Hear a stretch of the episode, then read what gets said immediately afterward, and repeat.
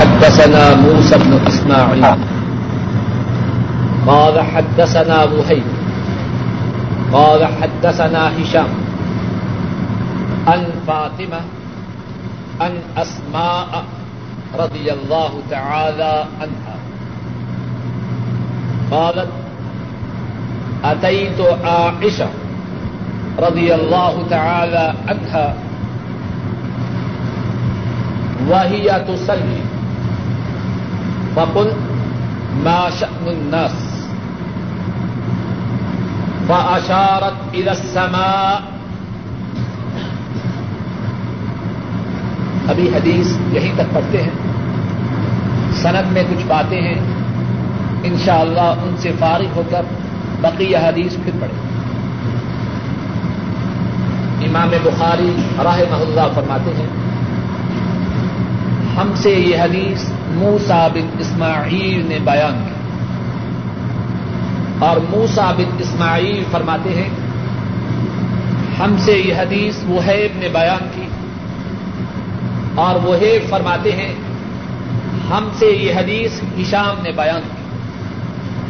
اور ہشام اس حدیث کو فاطمہ سے بیان کرتے ہیں، اور فاطمہ اس حدیث کو حضرت اسما رضی اللہ تعالی عنہا ان سے بیان کرتی ہیں۔ اب ذرا اس صنعت پہ غور کیجیے حضرت اسما رضی اللہ تعالی عنہا۔ ان سے یہ حدیث کون بیان کرتا ہے؟ حضرت اسما رضی اللہ تعالی عنہا ان سے یہ حدیث کون بیان کر رہا ہے؟ فاطمہ۔ اور فاطمہ کون ہے؟ اور اسما کون ہے اسما رضی اللہ تعالی عنہ، رضی اللہ تعالی عنہا ان کے متعلق ابھی انشاءاللہ اللہ گفتگو کرتا ہوں۔ فاطمہ جو ہے یہ منظر کی صاحبزادی ہے اور جو منظر ہیں، وہ آسما کے صاحبزادے ہیں۔ تو فاطمہ کس سے حدیث بیان کر رہی اپنی دادی اسما بنت ابی بکر سے۔ رضی اللہ تعالی عنہما۔ اور فاطمہ سے یہ حدیث کون بیان کرتا ہے؟ ذرا توجہ سے سنیں۔ ہم نے اپنے گھروں کا نقشہ بدل دیا۔ فاطمہ سے یہ حدیث کون بیان کرتا ہے؟ ہشام۔ اور ہشام کون ہے؟ ہشام بھی حضرت اسما کا پوتا ہے۔ فاطمہ کون ہے؟ حضرت اسما کی پوتی ہے اور ہشام کون ہے؟ حضرت اسما کے پوتے ہیں۔ لیکن فاطمہ کے باپ منظر ہے اور ہشام کے باپ عروا ہے فاطمہ اور ہشام میں کیا رشتہ ہے؟ بولیے نا، کزن ہے۔ فاطمہ ہشام کے چچا کی لڑکی ہے اور ہشام فاطمہ کے چچا کے لڑکے اور پھر دوسری بات یہ ہے کہ ہشام فاطمہ کے شوہر بھی ہیں۔ ہشام پوتے ہیں اسما کے، بیٹے ہیں عروا کے۔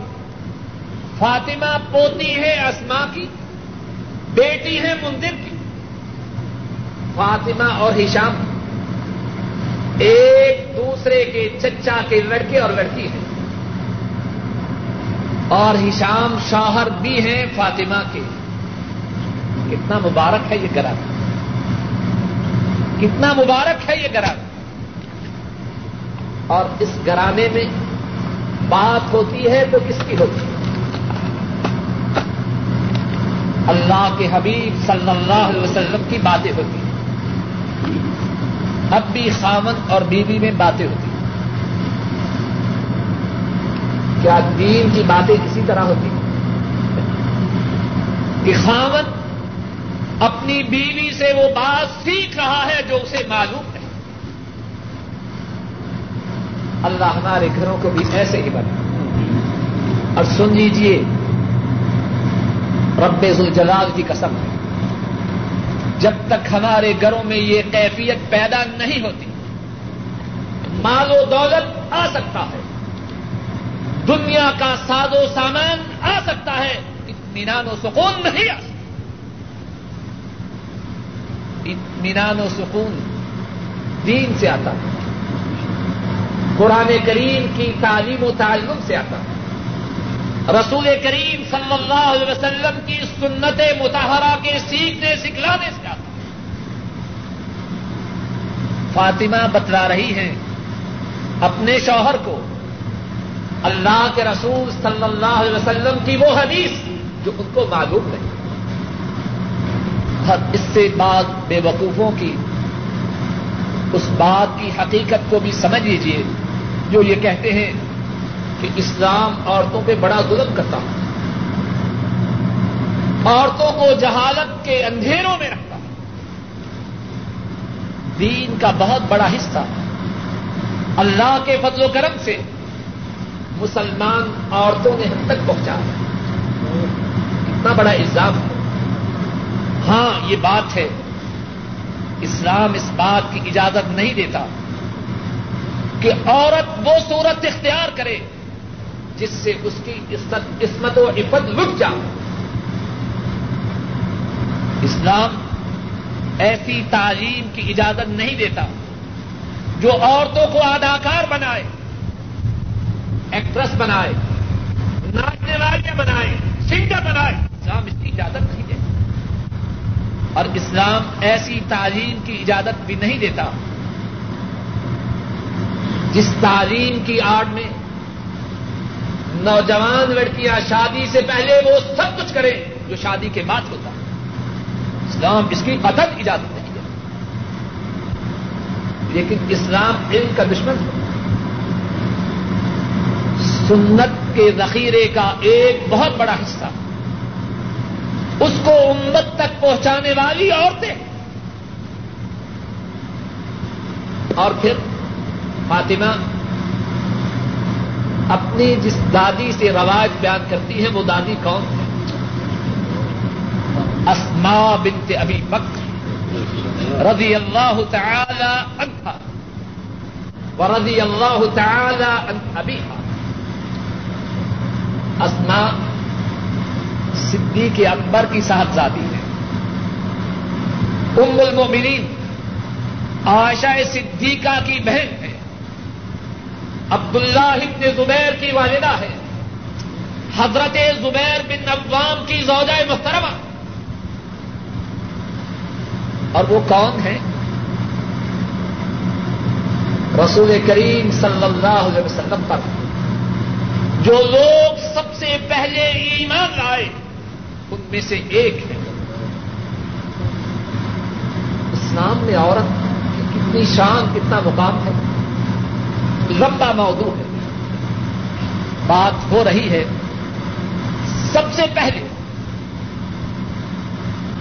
جس شخصیت نے ایمان کو قبول کیا، وہ کون تھی؟ خدیجہ کپرا رضی اللہ تعالی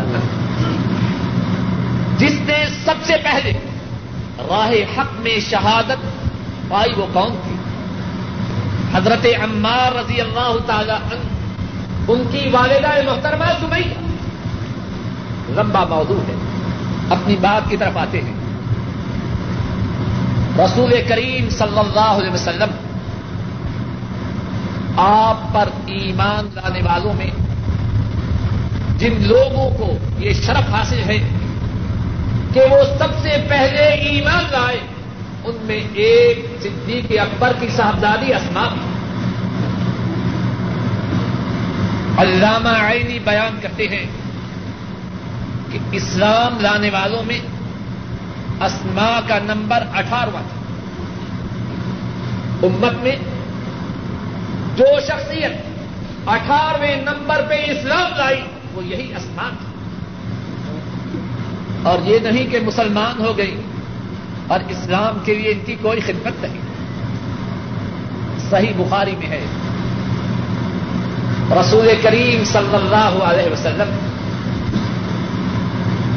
اپنے پیارے ساتھی صدیق اکبر رضی اللہ تعالی ان کے ساتھ ہجرت کی تیاری کر رہے ہیں۔ سفر ہجرت کے لیے کھانا تیار ہو رہا ہے۔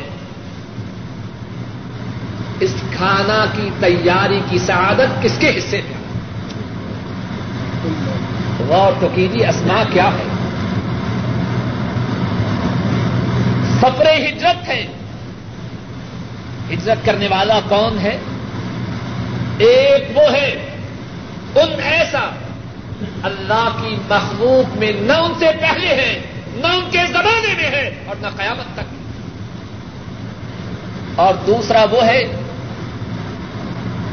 آدم علیہ السلام سے لے کر قیامت تک انبیاء اور رسولوں کے مسوا جتنے انسان ہیں، تمام انسانوں میں سب سے بہتر۔ اور وہ صدیق اکبر ہے اور سفر کیسا ہے؟ ہجرت کا سفر۔ سفر کتنا اعلی ہے۔ اس سفر کے لیے زیادہ سفر تیار کرنے کی سعادت کس کے حصے میں آ صحیح بخاری میں ہے۔ اسما رضی اللہ تعالی عنہا خود بیان کرتی ہے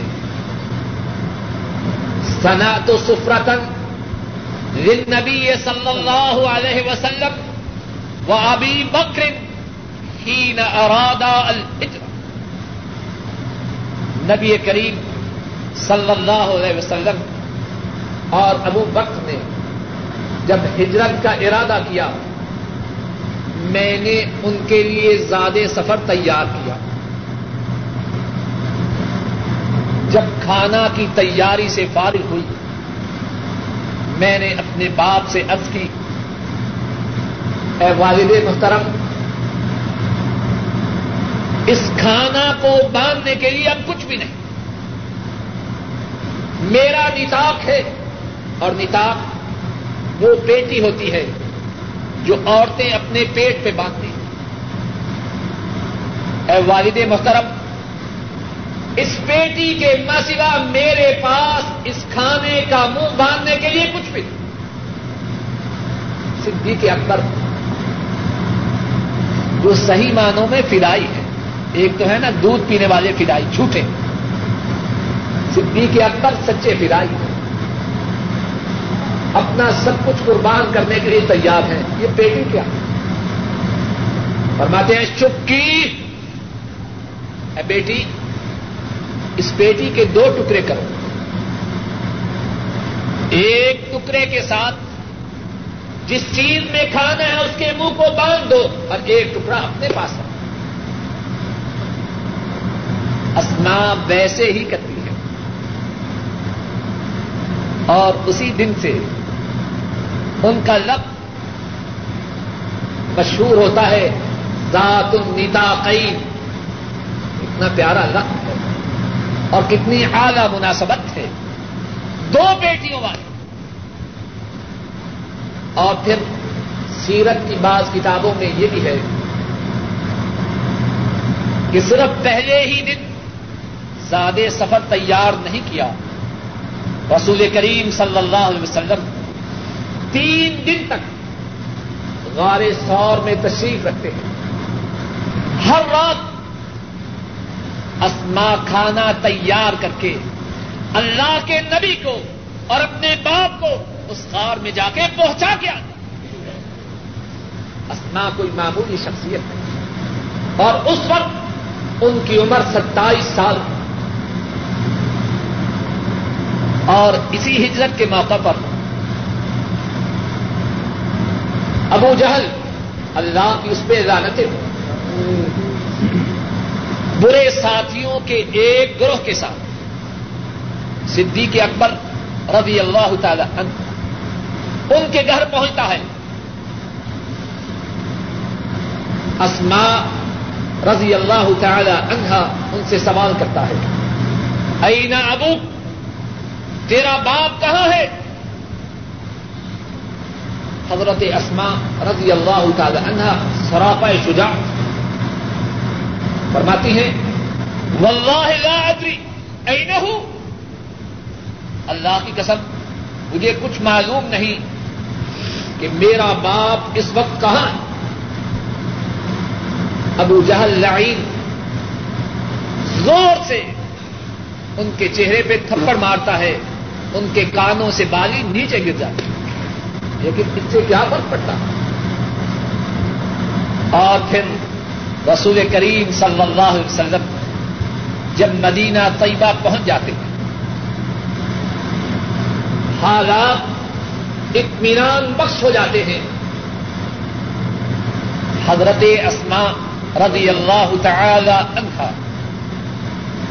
باب رکاب ہوتی ہے۔ ہجرت کے لیے مکہ مکرمہ سے مدینہ طیبہ روانہ ہوتی ہے۔ اور کیفیت یہ ہے کہ پیٹ میں بچہ ہے اور حمل کی مدت کے نو ماہ پورے ہو چکے ہیں۔ لیکن پھر کیا ہے؟ اللہ کی راہ میں نکلنا ہے۔ وہ اللہ مالک و ناصر۔ کبا میں پہنچتی ہیں۔ اب آپ نے دیکھا نا طریق ہجرا پہلے کبا آتا ہے۔ مسجد نبی بعد میں آتا رسول کریم صلی اللہ علیہ وسلم آپ بھی جب ہجرت کر کے تشریف لے جاتے ہیں، تو پہلے کبا ہی میں آتے حضرت اسما رضی اللہ تعالی عنہا کبا پہنچتی ہیں اللہ کے حکم سے۔ ان کے ہاں بچہ کی ولادت ہوتی ہے۔ اور وہ بچہ کون ہے؟ عبد اللہ ابن زبیر رضی اللہ تعالی عنہما۔ اب اس بچے کو لیتی ہیں کہاں جاتی ہے؟ اب کتنا پیارا ہے وہ زمانہ۔ اور کتنے خوش نصیب ہیں وہ بچے، اور کتنی خوش نصیب ہیں وہ عورتیں، اور کتنے خوش نصیب ہیں اس زمانے کے وہ۔ بچے کو اٹھاتی ہیں، رسول کریم صلی اللہ علیہ وسلم کی خدمت میں پہنچ بچہ حضرت صلی اللہ علیہ وسلم کی گود میں آتا ہے۔ اور گود اور وہ گود، ایسی گود ہے کہ ان سے بہتر گود آسمان نے آج تک نہیں دیکھی رسول کریم صلی اللہ علیہ وسلم بچے کو گود میں لیتے ہیں، کھجور لیتے ہیں اور اس کھجور کو پیستے، توڑتے ہیں اپنے دانتوں سے۔ اور پھر اپنا لب مبارک حضرت اسما کے صاحبزادے ان کے منہ میں ڈالتے ہیں۔ حضرت اسما فرماتی ہیں، میرے بچے کے پیٹ میں، اس دنیا پر آنے کے بعد، میرے بچے کے پیٹ میں، اس دنیا میں آنے کے بعد جو چیز سب سے پہلے داخل ہوئی، وہ اللہ کے رسول صلی اللہ علیہ وسلم کے لب مبارک سے نکلی ہوئی تھوک کتنا خوش نصیب ہے وہ بچہ اور کتنی خوش نصیب ہے اس کی اما۔ اور پھر اس کے بعد رسول کریم صلی اللہ علیہ وسلم حجور کا ٹکڑا بچے کے منہ میں ڈالتے ہیں۔ بچے کے لیے دعا فرماتے ہیں۔ بچے کے لیے دعا فرماتے ہیں۔ اللہ اس پہ اپنی برکتیں نازل فرما۔ اب کسی پہ بس نہیں۔ اللہ جس کو کام دیتے ہیں، بات دیتے یہ بچہ وہ بچہ ہے۔ وہ کان اولا موجود ان بول اسلام رسول کریم صلی اللہ علیہ وسلم جب ہجرت کر کے مدینہ طیبہ تشریف لائے، یہودیوں نے پراپوگنڈا کیا کہ ہم نے جادو کر دیا ہے۔ اب مسلمانوں کے ہاں بچہ پیدا نہیں ہو سکتا۔ بات سمجھ میں آ رہی ہے۔ رسول کریم صلی اللہ علیہ وسلم جب سے ہجرت کر کے مدینہ طیبہ تشریف لائے ہیں، یہودیوں نے یہ پروپوگنڈا کیا ہے۔ ہم نے جادو کر دیا ہے۔ اب کسی مسلمان کے ہاں بچہ پیدا نہیں ہو اللہ کی حکمت آزمائش ہے۔ ایک سال مکمل ہونے کو ہے۔ ابھی تک کسی مہاجر مسلمان کے ہاں بچہ پیدا نہیں۔ اب یہودی اور تیز ہو رہے ہیں۔ اللہ کا حکم، اللہ کی حکمت۔ یہودیوں کے اس دعوی کا توڑ ہوتا ہے۔ لیکن کس کے بچہ کے ذریعے ہوتا ہے؟ اور بچہ وہ کہ اس کی ماں ہجرت کے لیے روانہ ہوتی ہے۔ حمل کے نو مہینے پورے ہو چکے لیکن اللہ کا فیصلہ ہے۔ اس بچے کی پیداش سے یہودیوں کے جھوٹے دعوے کا بتلان ثابت کرنا۔ وہی بچہ کبا میں پیدا ہوتا ہے۔ اور حدیث کے الفاظ ہیں کہ مسلمانوں کے ہاں سب سے پہلا بچہ پیدا ہونے والا ہجرت کے حدیث اور تاریخ کی کتابوں میں بہت کچھ سخاوت میں اتنی زیادہ ان کے صاحبزادے عبد اللہ زبیر رضی اللہ تعالی عنہما فرماتے ہیں، ما كانت تدخر لغد شيئا ان کے ہاتھوں جو چیز آتی، اس کو ذخیرہ نہ کرتی، اس کو جمع نہ کرتی، فوراً اللہ کی راہ میں خرچ کرتی۔ اور انہی کے متعلق ہے، جو غلام آتا، اس کو اللہ کی راہ میں آزاد کر دیتا اور اگر کوئی بیمار ہوتا، اس کی بیمار کرسی کرتی، اس کی عیادت کرتی، اس کی خدمت کرتی۔ اور بہادر اتنی ایک زمانے میں مدینہ طیبہ میں چوروں کا دور ہوا۔ حضرت اسما رضی اللہ تعالی عنہ ان دنوں اپنی بینائی سے محروم ہوتی اب کیفیت یہ ہے، ایک خنجر لیتی ہیں۔ اور جب رات کو سوتی ہیں، خنجر ان کے سہانے کے نیچے۔ پوچھنے والا پوچھتا ہے، اے اماں، اس خنجر سے کیا مقصد؟ فرماتی ہیں، اگر کوئی چور میرے قریب آیا، اس کے پیٹ کو چاک کر دوں۔ بڑی گہاد اور پھر ان کی بہادری کے قصے۔ عبداللہ ابن زبیر اور حجاج کی لڑائی کے دوران سب لوگ جانتے ہیں۔ حضرت عبداللہ کے بھائی اور وہ بیان کرتے ہیں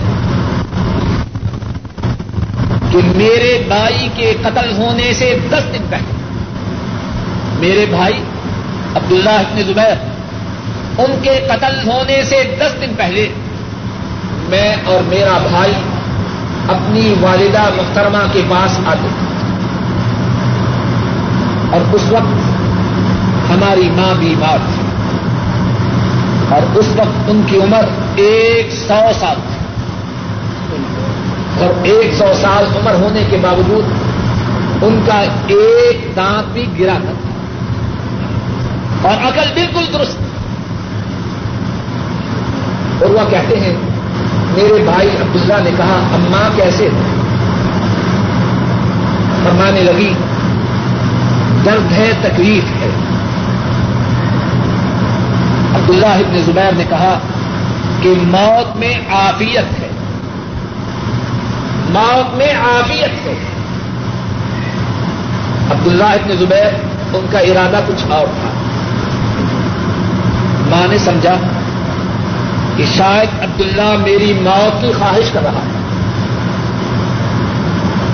عبداللہ، ان کا خیال یہ تھا کہ شاید میری وقت، میری موت کا وقت قریب آ پہنچا ہے۔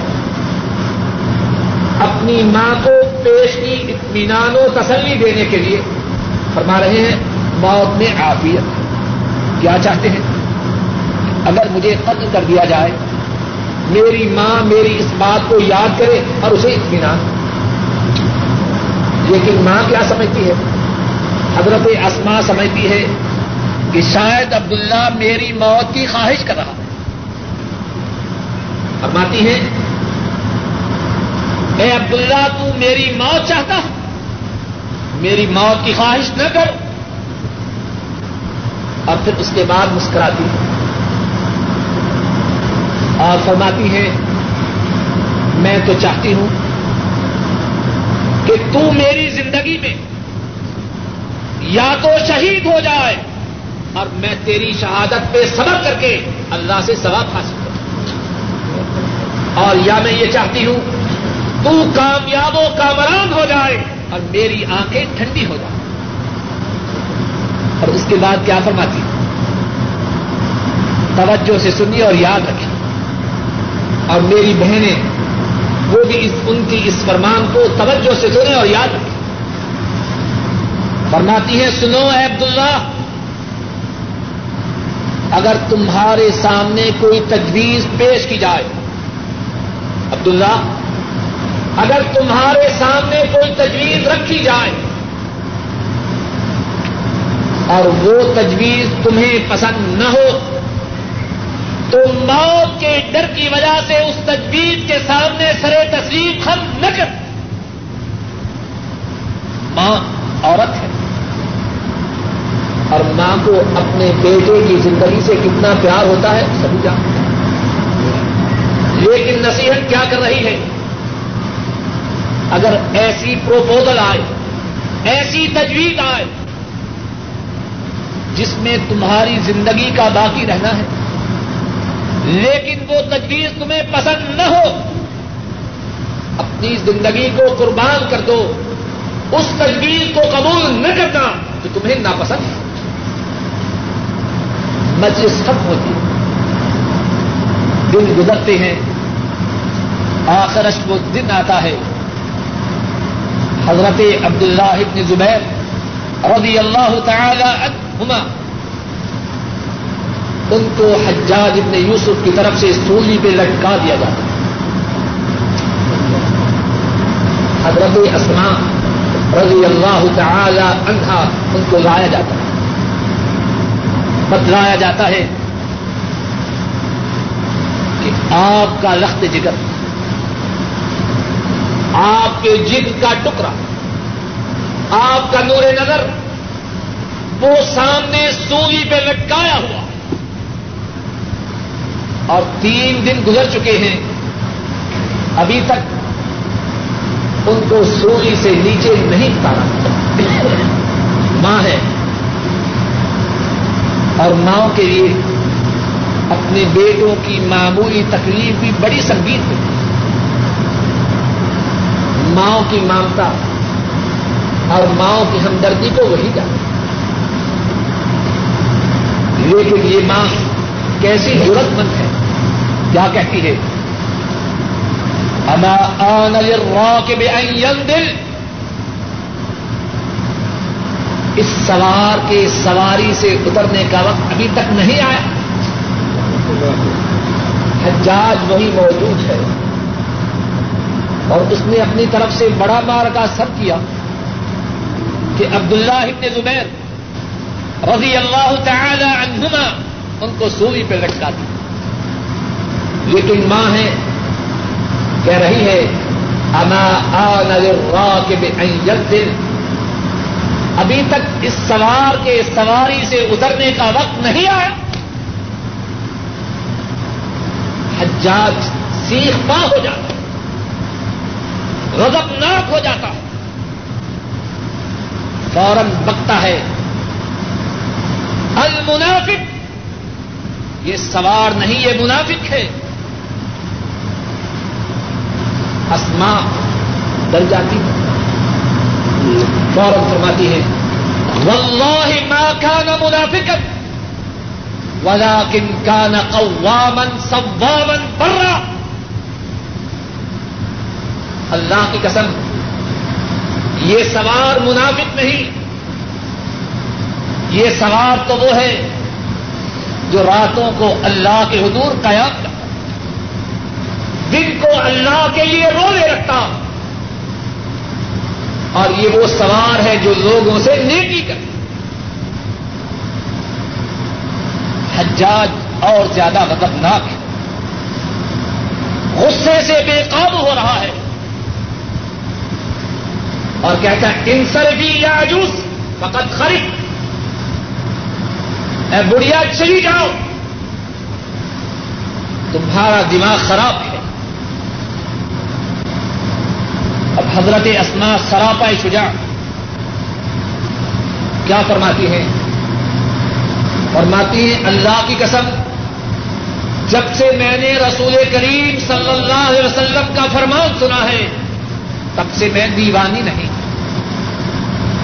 میں پگلی نہیں۔ رسول کریم صلی اللہ علیہ وسلم نے فرمایا شجاع، کیا فرماتی ہیں؟ فرماتی ہیں، اللہ کی قسم، جب سے میں نے رسول کریم صلی اللہ علیہ وسلم کا فرمان سنا ہے، تب سے میں دیوانی نہیں۔ میں پتی نہیں۔ رسول کریم صلی اللہ علیہ وسلم نے فرمایا سقیف قبیلے سے ایک کداب نکلے گا، ایک مبین نکلے گا۔ سقیف قبیلے سے جس قبیلے کا حجاج تھا۔ اس قبیلے سے دو آدمی پیدا ہوں گے۔ ایک جھوٹا اور ایک بربادی کرنے والا۔ فرماتی ہے جو جھوٹا تھا وہ ہم نے پہچان لیا۔ اور جو بربادی کرنے والا تھا، مجھے یقین ہے کہ وہ بربادی کرنے والا تو ہی ان کے پا استقامت میں ان کی جرت و شجاعت میں، ان کی حق گوئی میں کوئی فرق نہیں۔ اور یہی حجاج حضرت اسما رضی اللہ تعالی عنہ ان کے گھر پہنچتا ہے۔ ان کے گھر پہنچتا ہے اور کہتا ہے، اے میری ماں، امیر المؤمنین، مسلمانوں کے خلیفہ، اس نے مجھے تاکید کی ہے کہ آپ کے ساتھ اچھا سلوک کروں۔ اگر کوئی ضرورت ہو، اگر کوئی حاجت ہو تو بتلائیے۔ فورت فرماتی ہے، میں تیری ماں نہیں میں تو اس کی ماں ہوں جس کو تو نے سولی پہ لٹکا رکھا۔ میں تیری ماں نہیں، اس کی ماں ہوں جس کو تو نے سولی پہ لٹکا رکھا ہے۔ اور میری کوئی حاجت نہیں جو میں تیرے سامنے پیش کروں۔ ہاں ایک بات ہے۔ میں تجھے اللہ کے رسول صلی اللہ علیہ وسلم کی حدیث سنانا چاہتی ہوں۔ آپ نے فرمایا سقیف کے قبیلے سے دو آدمی نکلیں گے، ایک جھوٹا اور ایک بربادی کرنے والا۔ جھوٹا تو ہم نے دیکھ لیا، اور میرا یہ خیال ہے کہ بربادی کرنے والا تو ہی حجاج کو کھڑا کھڑا جواب سنا۔ اور یہی اسما رضی اللہ تعالی عنہ۔ اس سب کچھ کے باوجود اللہ سے بہت زیادہ ڈرنے والی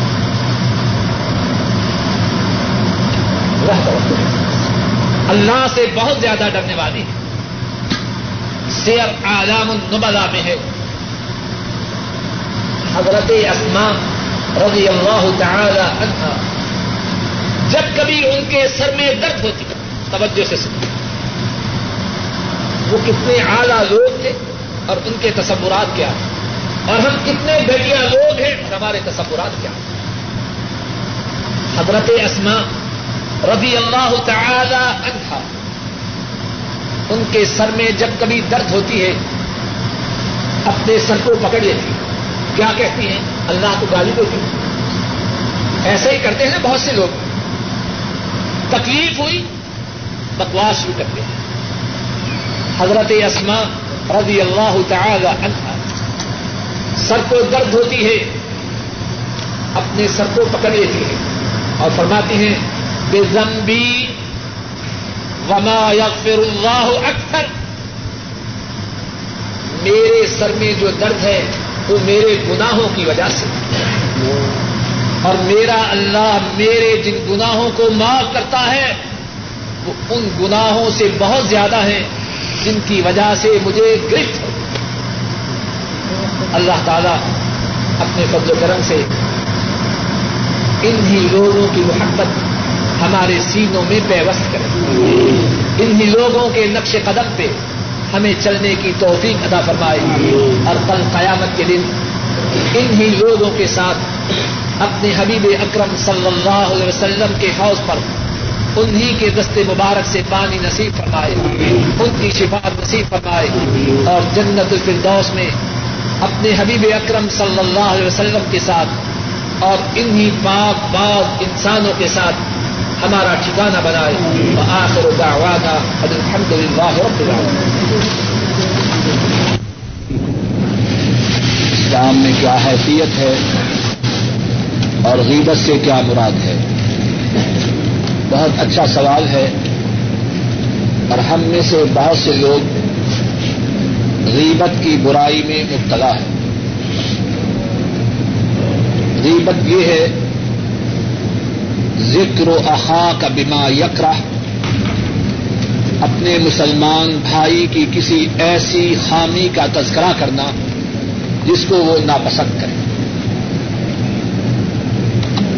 فلاں شخص، اس کا رنگ بڑا خراب ہے، اس کی ناک بڑی چپٹی ہے، اس کے کان بہت بڑے ہیں، آنکھیں بڑی چھوٹی ہے بڑا بقیر ہے، بڑا کنجوس ہے دیکھو کتنے پھٹے ہوئے کپڑے ہیں اور اگر اچھے کپڑے پہنے دیکھو کتنا متکبر ہے۔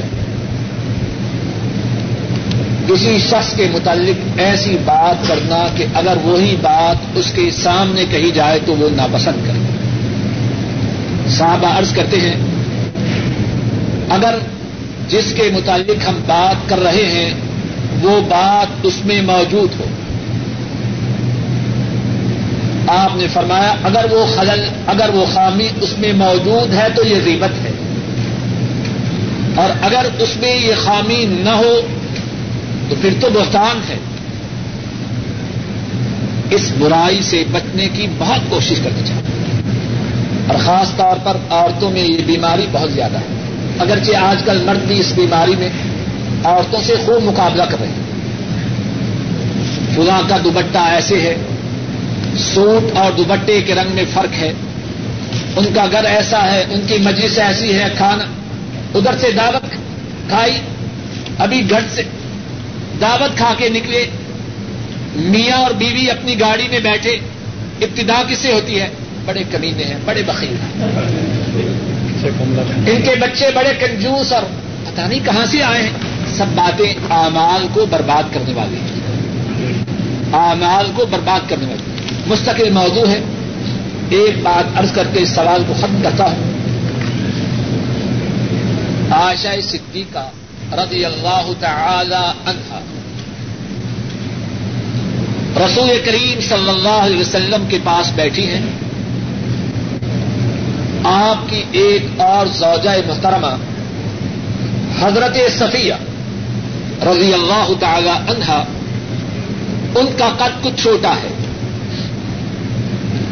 ان کے متعلق فرماتی ہیں حسب کا من سفیتا کدا وقت اور ہاتھ سے اشارہ کرتی کہ صفیہ کا جو چھوٹا سا قد ہے وہ آپ کے لیے کافی۔ یعنی ان کی کوتا کام تھی چھوٹے قد پہ طنز کرتی رسول کریم صلی اللہ علیہ وسلم فرماتے ہیں لقت کل کلی متن لقت کل کلی متن لو مودے جب جٹ اے عائشہ تو نے ایسی بات کہی ہے، اگر یہ بات سمندر کے پانی میں ڈالی جائے، تو سمندر کے پانی کے ذائقے کو بدل۔ اب سمندر کا پانی کتنا زیادہ ہے۔ اگر اس بات کے اثر کی وجہ سے سارے سمندر کا پانی متاثر ہوتا ہے تو نیکیوں کا کیا بنے؟ اور آشا تو آشا ہیں، میں اور آپ کس بات کی بولی ویسے بھی سوچنا چاہیے۔ اگر میں کسی کے متعلق کوئی بات کہتا ہوں، فلاں ایسے ہے بات سوچنے کی ہے۔ آج کل کمپیوٹر کا زمانہ ہے، مجھے اس سے کیا ملتا ہے؟ جب میں کہتا ہوں کہ فلاں شخص بڑا بخیر ہے۔ اب میری جو کیفیت ہے وہ تو ظاہر ہے کہ کتنا میں گناگار ہوتا۔ جو میرا لاس ہے وہ تو بات سمجھ میں آ گئی نا۔ اب سوال یہ ہے مجھے پروفٹ کیا ہوتا؟ یعنی کتنی بے وقوفی کتنی حماقت، کتنی دیوانگی ہے کہ غیبت وہ گنا ہے کہ گنا کرنے والے کو کچھ بھی نہیں۔ بات گنا ایسے ہیں کہ ان میں تھوڑا بہت فائدہ ہوتا اگرچہ ہر گنا میں نقصان زیادہ ہے، لیکن کچھ نہ کچھ تھوڑا بہت فائدہ ہے۔ غیبت میں کیا فائدہ ہے؟ ذرا غور کریں۔ اور دوسری بات یہ ہے کہ ہم میں سے ہر ایک کے اپنے مسائل اتنے زیادہ ہیں، اگر ان کے متعلق سوچتا رہے، زندگی ختم ہو جاتی ہے، مسائل ختم نہیں ہوتے۔ ہے کہ نہیں ہر شخص ایسا اب کتنا احمق ہے وہ شخص جو اپنے مسائل تو بغیر سلجھائے ہوئے چھوڑتا ہے، دوسروں کے کھاتے کھولتا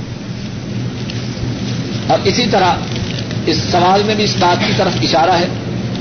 بعض لوگوں کو یہ بیماری ہے کہ اپنے ملک کے مسئلہ ہر ملک کے لوگوں پہ تنقید کرتے ہیں۔ یہ جی سوڈانی اتنا چوڑا کرتا پہنتے ہیں کہ اس میں جانور داخل ہو جائے بھائی، تجھے کیا تکلیف ہے؟ پاکستان ہندوستان کیسا پجامہ ہے؟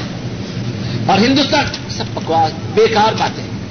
سعودی ایسے ہیں، فلاں مصری ایسے کوئی فائدہ ماں سوائے اپنی تباہی و بربادی کے، اللہ کی ناراضگی کے، اس سے اور کچھ حاصل نہیں۔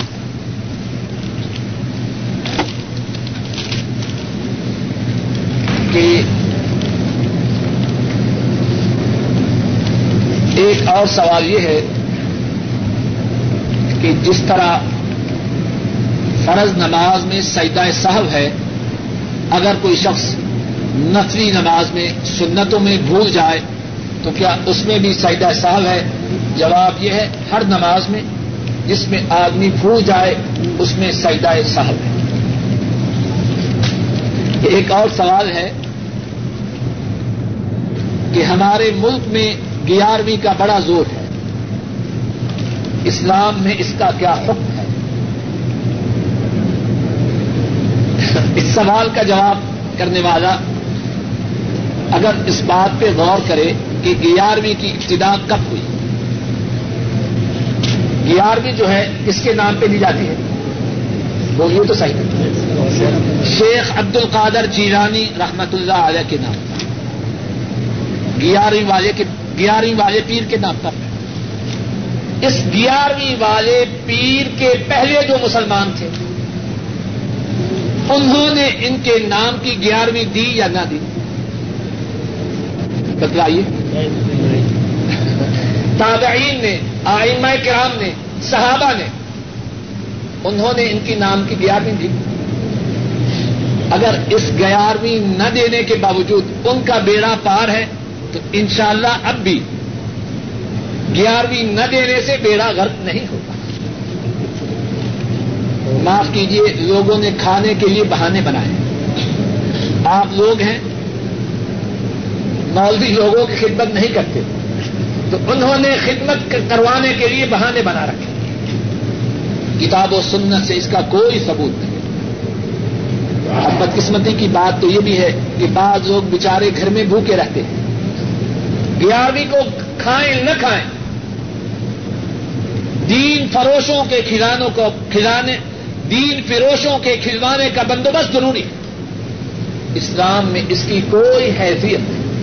ہر شخص جتنی اس کی استطاعت ہو، جب چاہے اللہ کی راہ میں اللہ کے لیے خرچ کرے۔ جتنا خرچ کرے اتنا ہی بہتر ہے۔ لیکن اس قسم کی حقائقیں بنانا، اسلام میں، کتاب و سنت میں اس کی کوئی حیثیت نہیں اس میں ایک سوال یہ ہے کہ اگر کوئی شخص رف الیدین نہ کرے، تو کیا اس کی نماز ہوتی ہے کہ نہیں؟ شاید جو ساتھی مسلسل میرے درس میں آ رہے ہیں، شاید وہ اس بات سے واقف ہو کہ میں اس قسم کی باتوں کو پسند نہیں کرتا۔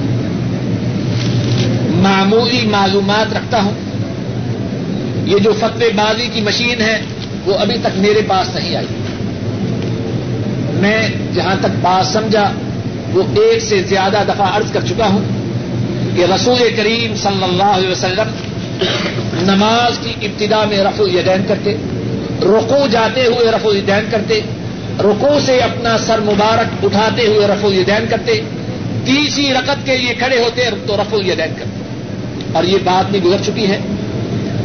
حضرت ابو حمید الساعدی رضی اللہ تعالی عنہ، انہوں نے دس صحابہ کی موجودگی میں فرمایا کہ میں رسول کریم صلی اللہ علیہ وسلم کے نماز کے طریقہ کو تم تمام سے بہتر سمجھتا۔ ہوں انا عالمکم بصلاۃ رسول اللہ صلی اللہ علیہ وسلم۔ رسول کریم صلی اللہ علیہ وسلم کی نماز کے طریقہ کو تم تمام سے زیادہ جانتا۔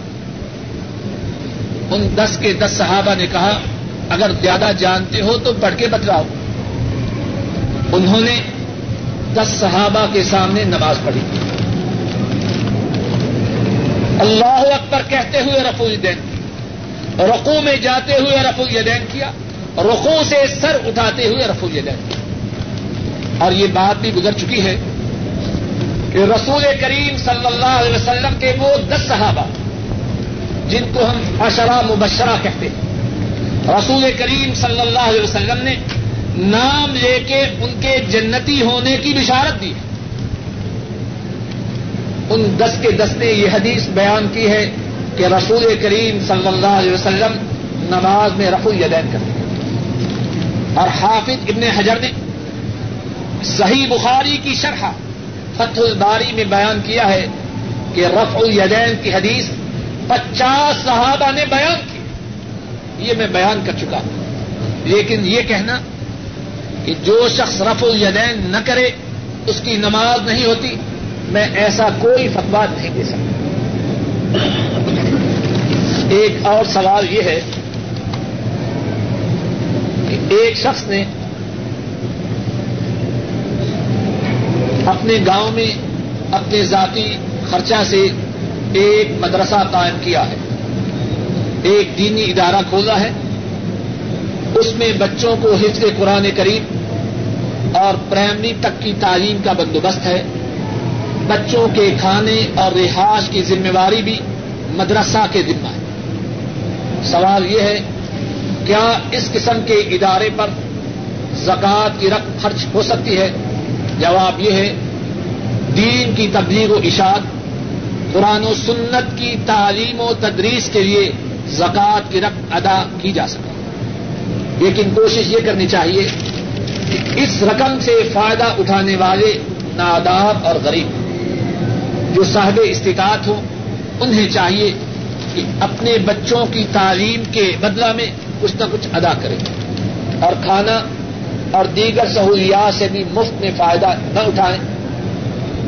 زیادہ صحیح بات یہ ہے کہ اس ادارہ سے نادار، مسکین، فقرا، ان کے بچے تو مفت فائدہ اٹھائیں اور جو اصحاب مال لوگوں کے بچے ہیں، وہ اس ادارہ سے جو فائدہ اٹھائیں اس کے بدلہ میں کچھ ادا کریں اور پھر اس کو اسی مدرسہ پہ خرچ کیا جائے۔